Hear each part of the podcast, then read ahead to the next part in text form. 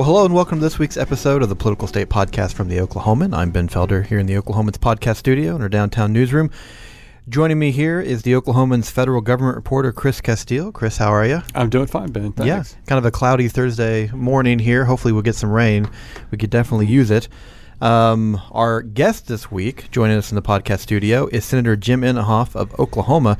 Senator, thanks so much for your time. Welcome. Well, it's a little cooler today. Yesterday, I was in the Panhandle, and it was. Uh, yesterday, it was 112 degrees, and uh, and uh, today's a little nicer. Yeah, there's no relief. I guess it's hot in Washington. It's hot here. It's it's just It's, uh, it's, the same in. Washington.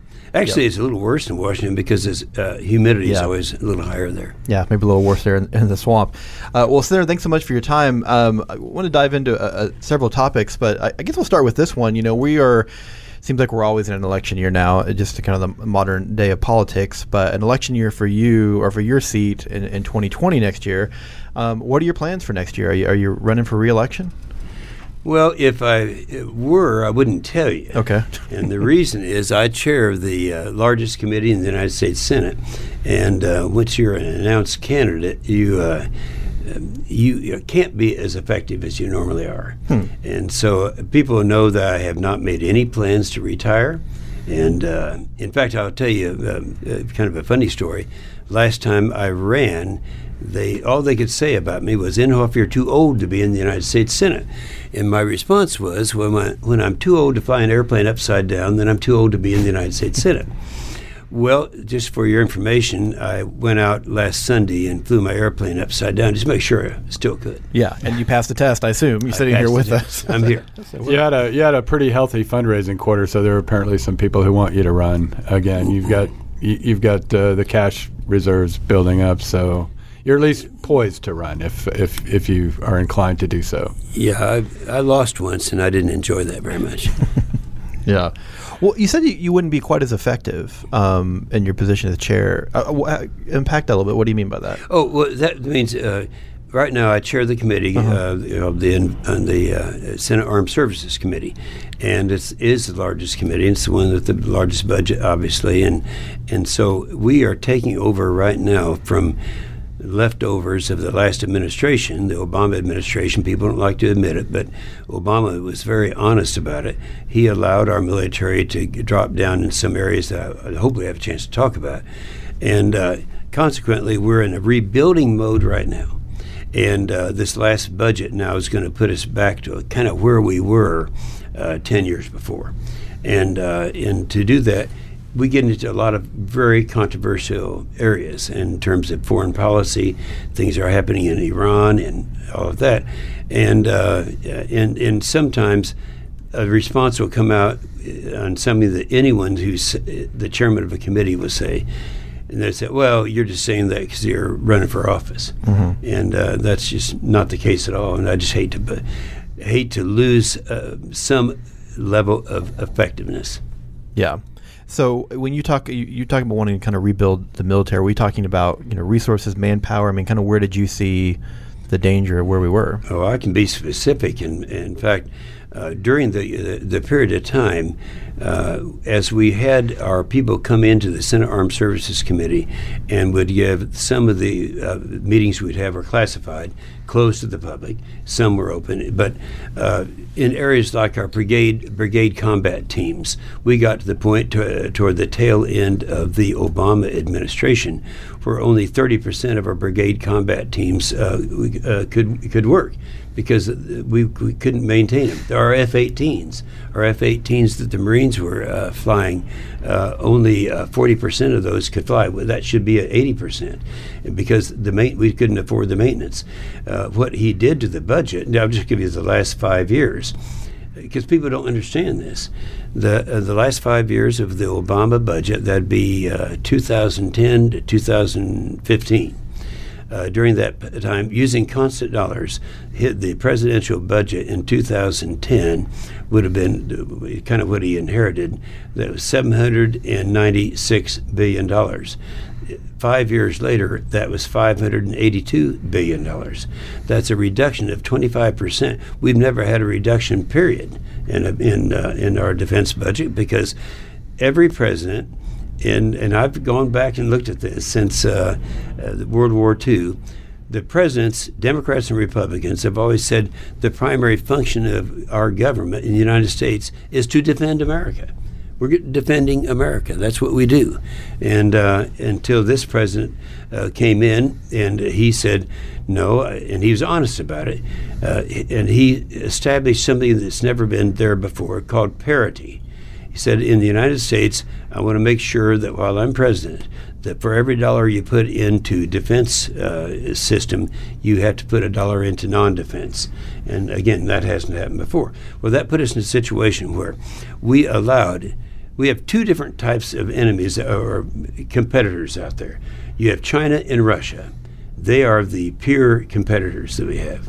They're people that we are competing. They have equipment. Some of their equipment is better than our equipment. Most people, and I talk to groups of people, primarily out of the state of Oklahoma, uh, and I say that, that they have uh, China might have better artillery than we have. It's something that nobody agrees with. They say, no, we have the best of everything. That used to be true, and it, is, it became not true. Hypersonics is a good thing. I hate to use technical terms here, but that's kind of the state of the art of where is our defense system going. Hypersonics is a a, um, a, system that we're developing that moves and operates at more than five times the speed of sound. We were way ahead of China and Russia at the beginning of the Obama administration. During the Obama administration, those eight years, they passed us. That's a scary thing. Uh, we watch uh, China, for example, in the South China Seas. Uh, they are building, they're, they're creating, building islands out there. Uh, totally illegally, but they're doing it anyway. And in these islands, they are doing things underground as if they're preparing for World War III. And our, um, you know, our allies, as well as our adversaries uh, in that part of the world, all know it. And it's not just there; uh, it's all over the world. You look at uh, Djibouti in northern uh, uh, Africa. Uh, they now have a very large place. I was there not long ago, and they preclude people from flying over, which we did anyway. Uh, it, and that's underground in Djibouti, and it goes as far south in Africa as Tanzania. So China is all over the place. Now, Russia is a different type of a competitor out there. They're not doing it with the people. China and Ru- people are always saying, well, wait a minute, we spend more money on our defense than China and Russia put together. And that's because the largest single expenditure is what we refer to as end strength. That's people. We spend money. We want to make sure that we have good housing for our military. It's an all volunteer force. And uh, consequently, they don't do that. They're communist countries. All they do is they, they just issue the, the, the guns and say go out and kill somebody. Well, the, so that did allow them to pass this up in those areas. It's a, it's the most dangerous world we've ever had. I look at uh, countries and I see countries like North Korea, like Iran, that have uh, questionable leadership at the top. And I'm being charitable when I say that. So you don't know what they're going to do, but they have the capability of taking out an American city. That you know, I look back at the days of the Cold War wistfully and thinking, those are the days when we had two superpowers. We knew what they had, they knew what we had, and it was all predictable. It's not that way anymore. Yeah. The president, this president seems determined to get everybody out of uh, all American troops out of Afghanistan. Is it time? Well, I think a lot of that was rhetoric. Uh, it, it, he still said the time is going to be con- condition based. And uh, what are the conditions? And when that comes, uh, we'll, we will. Re- he's already made reductions. And some areas he has, and some areas he has not. So I would uh, I I would respond by saying, Chris, it's going to continue to be condition based. Where, where the Pen- where's the Pentagon uh, brass on this issue? I mean, do, do, they what what purpose do they see in still having a U.S. presence in Afghanistan? Well, I think the, they will look at it and they can see where was the gathering place uh, before 9/11, and uh, has has that changed, and uh, uh where are uh, our enemies now? Because they weren't originally from there, but that was uh, what we refer to as the gathering place, and and they know that it's um, it's the threats are still there. The Pentagon is essentially, in their view, the same as the president Uh, obviously, this is a our system in America is a is not run by the military, and uh, that's one of the systems that we have that's different than most other countries.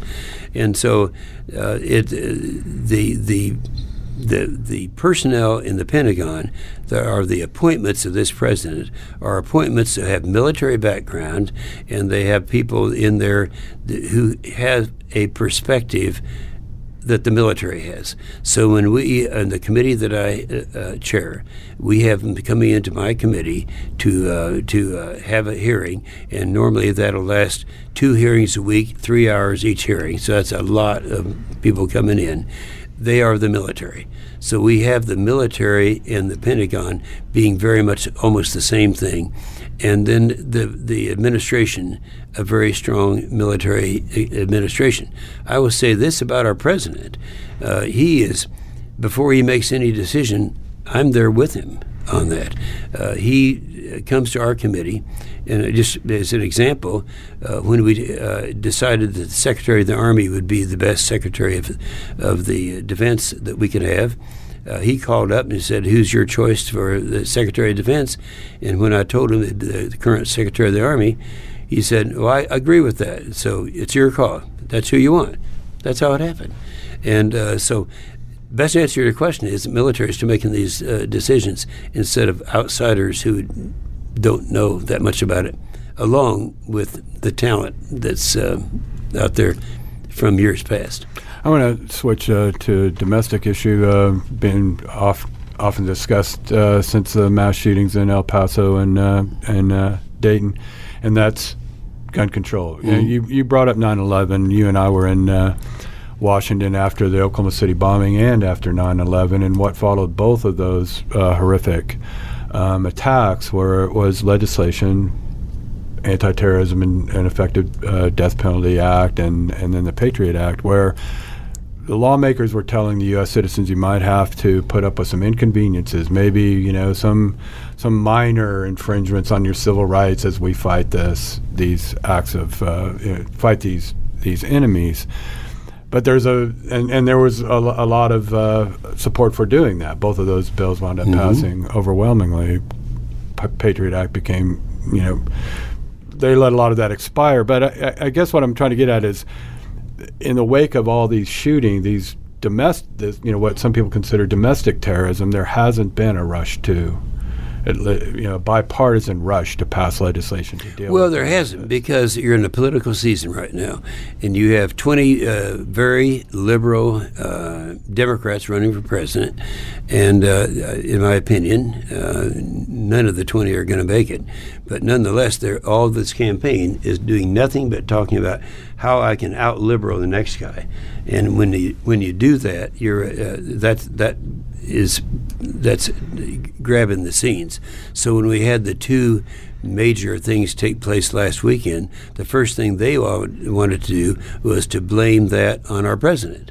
Now I've never seen in the years that I've been in, in uh, which a lot of people think is too many years, but I've been in for a long period of time. I've never seen a level of hatred for an individual as I see the hatred for a guy named Trump. Here's a guy. When you look at the what his accomplishments are, and I carry a. In fact, you ought to give that and give me a copy of that. I may want to use that. Uh, when I, uh, I I carry a thing about the ten things that happened because of Trump that have not happened before. It starts right off with the best economy of my lifetime. Well, this uh, this predates Trump in, in terms of you know some of the shootings that have happened. I mean, uh, Sandy Hook was was during the Obama administration. No, I know that, but during the Obama administration, do you ever remember they said this is Obama's fault? No, they didn't. Now they're saying all of a sudden, well, it's different now. This is Trump's fault. Well, I guess maybe what I'm saying is, you know, you had a, a, single incident of a shoe bomber, and now everybody takes their shoes off to go through an airport line. But you've had just dozens of these mass shootings, and there's there's you can't reach any kind of agreement on like on a background universal background check something uh, because I, I would have to disagree like with that because right now there's more activity on a uh, the red flag effort and, and, more activity on what would you support would, would you support the the house bill the universal background checks uh, or the red flag well the red flag is is it kind of leaves it up to the states in which I like that mm-hmm. idea because I, I anything that is is something that will sell and is good for California, and as a general rule, is not good for for uh, Oklahoma. And I'd be glad to spend an hour to elaborate on that. But in Oklahoma, we could have a type of a thing where a judge would make that decision, but if it looks like a judge is just uh, is against our Second Amendment rights, then this uh, legislature can change that. They can change it in Oklahoma while it isn't changed someplace else, and uh, consequently, if anyone tells you that they are for the red flag, there is not a single uh, law out there, but there, it's in development right now.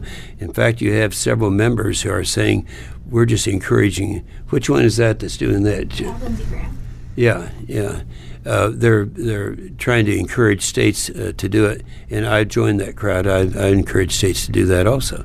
So let's wait till we come up with what we want, what criteria we want to use. But if someone has been convicted of a crime in the background or a violent crime, yeah, they shouldn't have uh, uh, shouldn't be able to buy guns. Have you looked at? I think it's uh, Toomey Manchin uh, bill on universal background checks. Um, have you have you taken a look at that? Do you, do you have uh, any kind of sense of whether you could support Who, that? Whose bill is it? I believe it's Toomey and uh, Manchin, Senators Toomey and Manchin. you know, that's in. I guess they're working on that in their committee, and I, I the answer is no. Okay.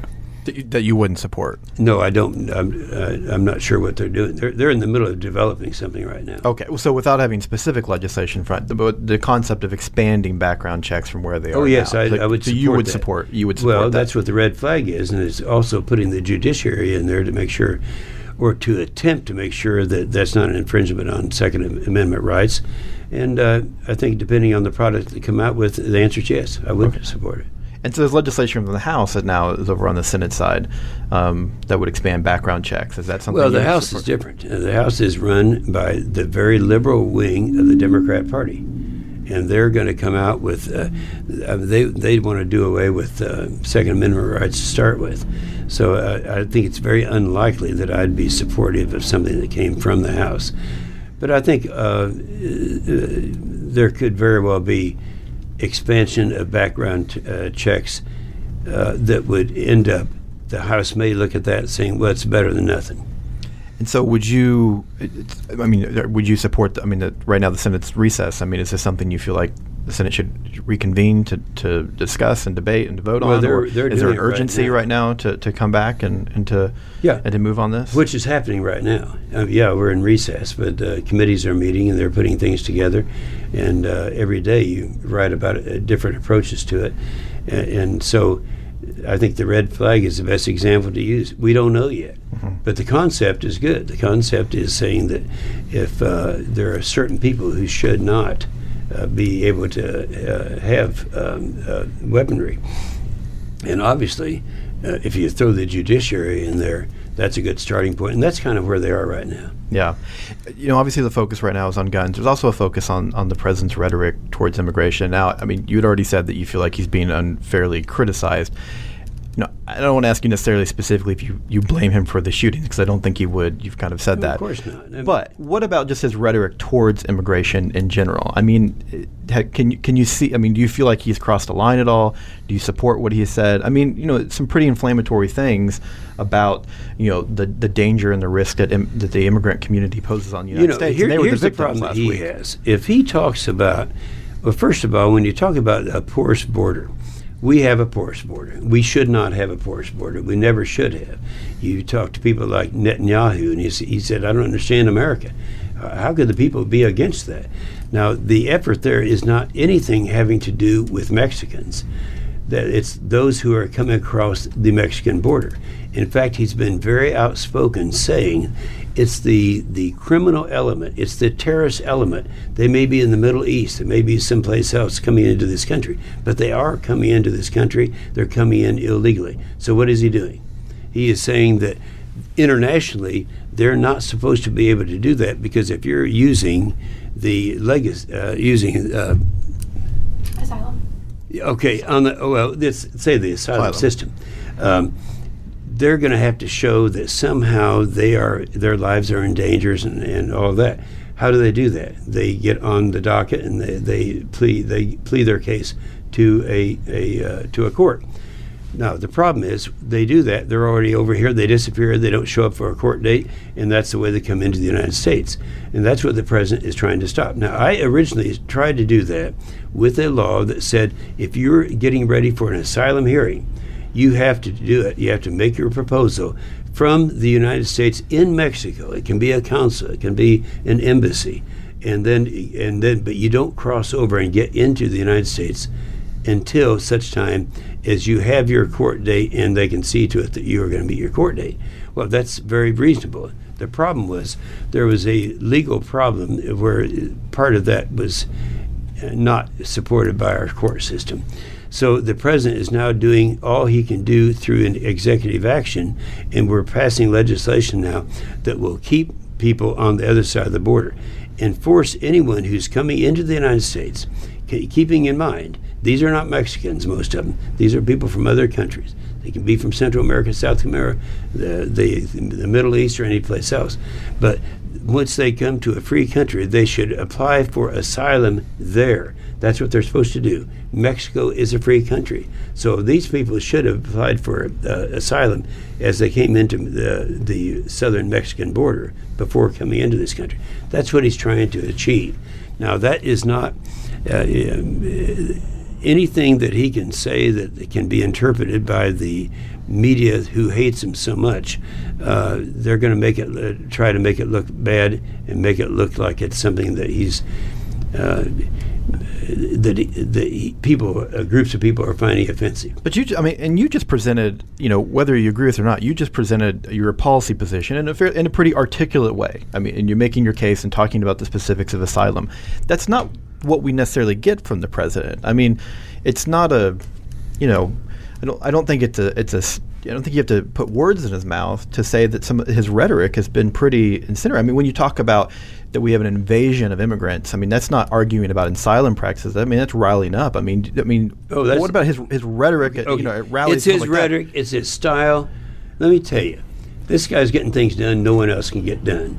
And as I go, I just got back. I mentioned yesterday. I was in I was in Enid. I was in Woodward. It's 112 degrees. I was talking to farmers, and uh, in, in in just normal what I refer to as real people, and they understand, and it's refreshing. The media doesn't like it, his rhetoric, and and but you know, I think the people do like it. And I think the people are tired of wishy washy politicians who tell them what they want to hear and uh, and don't really stand for it.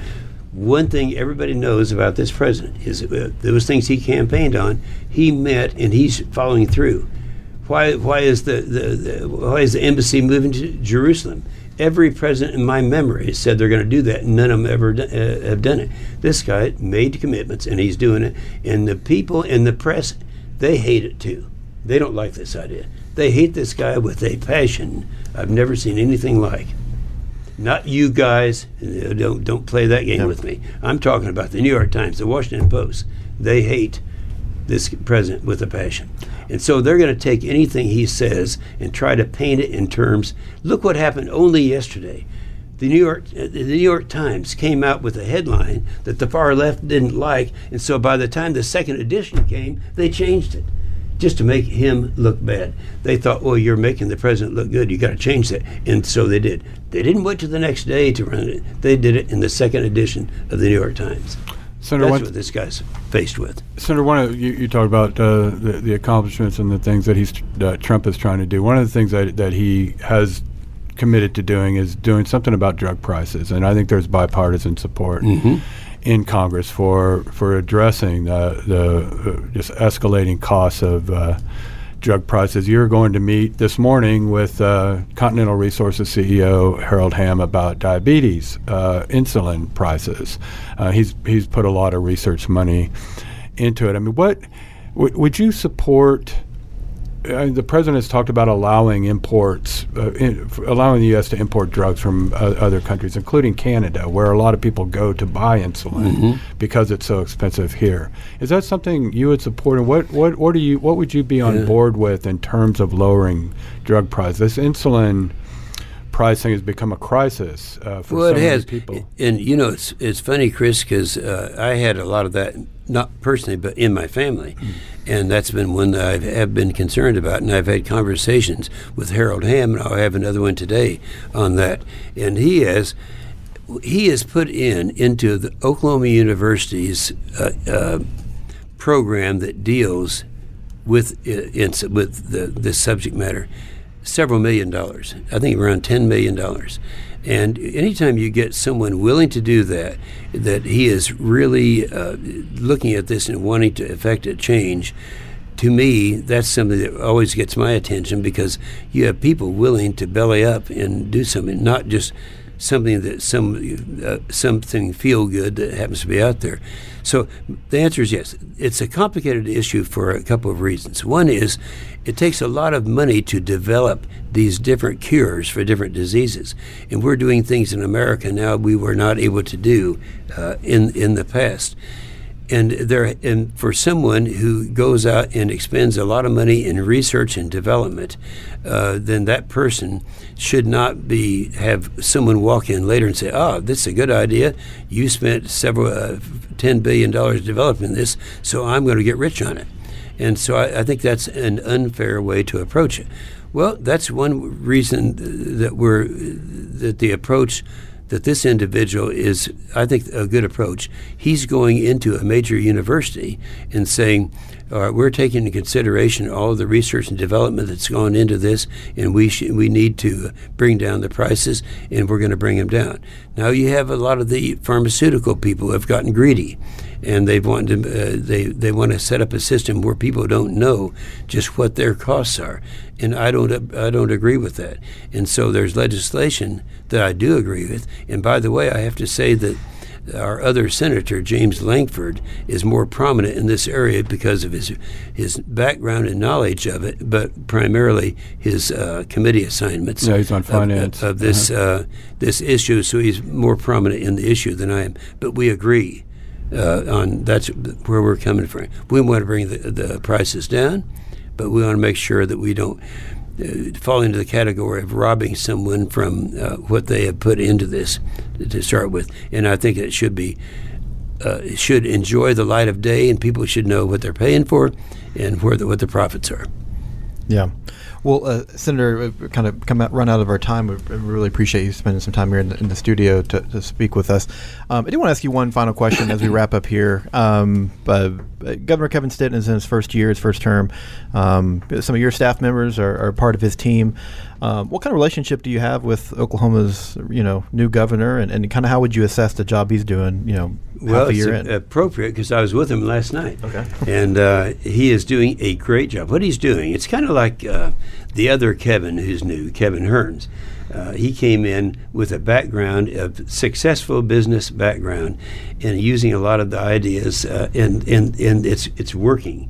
I think that the governor is doing a great job, and I encourage some of the people who have been with me in the past. Uh, Donnell is the one person that's a very prominent name comes to mind, and is doing a good job. I've had the opportunity to spend time with him. I think that he is looking at, at problems, not not politically, because he's not a really is not a political person. He's an intelligent purpose, uh, person. He's motivated in the right way. I've spent a lot of time with him. I think he's I think he's doing a great job. Yeah. Yeah. Well, um, Senator, thanks again for your time. Um, good luck with things moving forward. And uh, I know you're not going to answer the question directly uh, here in the near future about whether you're running again, but I guess I'll just ask you how your flying upside down is going, and that'll It's going that'll well. give us an I did a good indication job of what Sunday. Yeah. Okay. Well, we'll check in on that here in a few months and see if we can uh, re- read the winds on, on, on what you're thinking for 2020. But uh, Senator uh, Inhofe, uh, thanks so much for your time. We really appreciate it. You're very welcome. Well, that's going to do it for this week's episode of the Political State Podcast. I'm Ben Felder, along with Chris Casteel. You can find this and every other episode on your favorite podcasting app, also on the Oklahomans YouTube channel. Uh, once again, thanks for joining us. We'll see you again next week.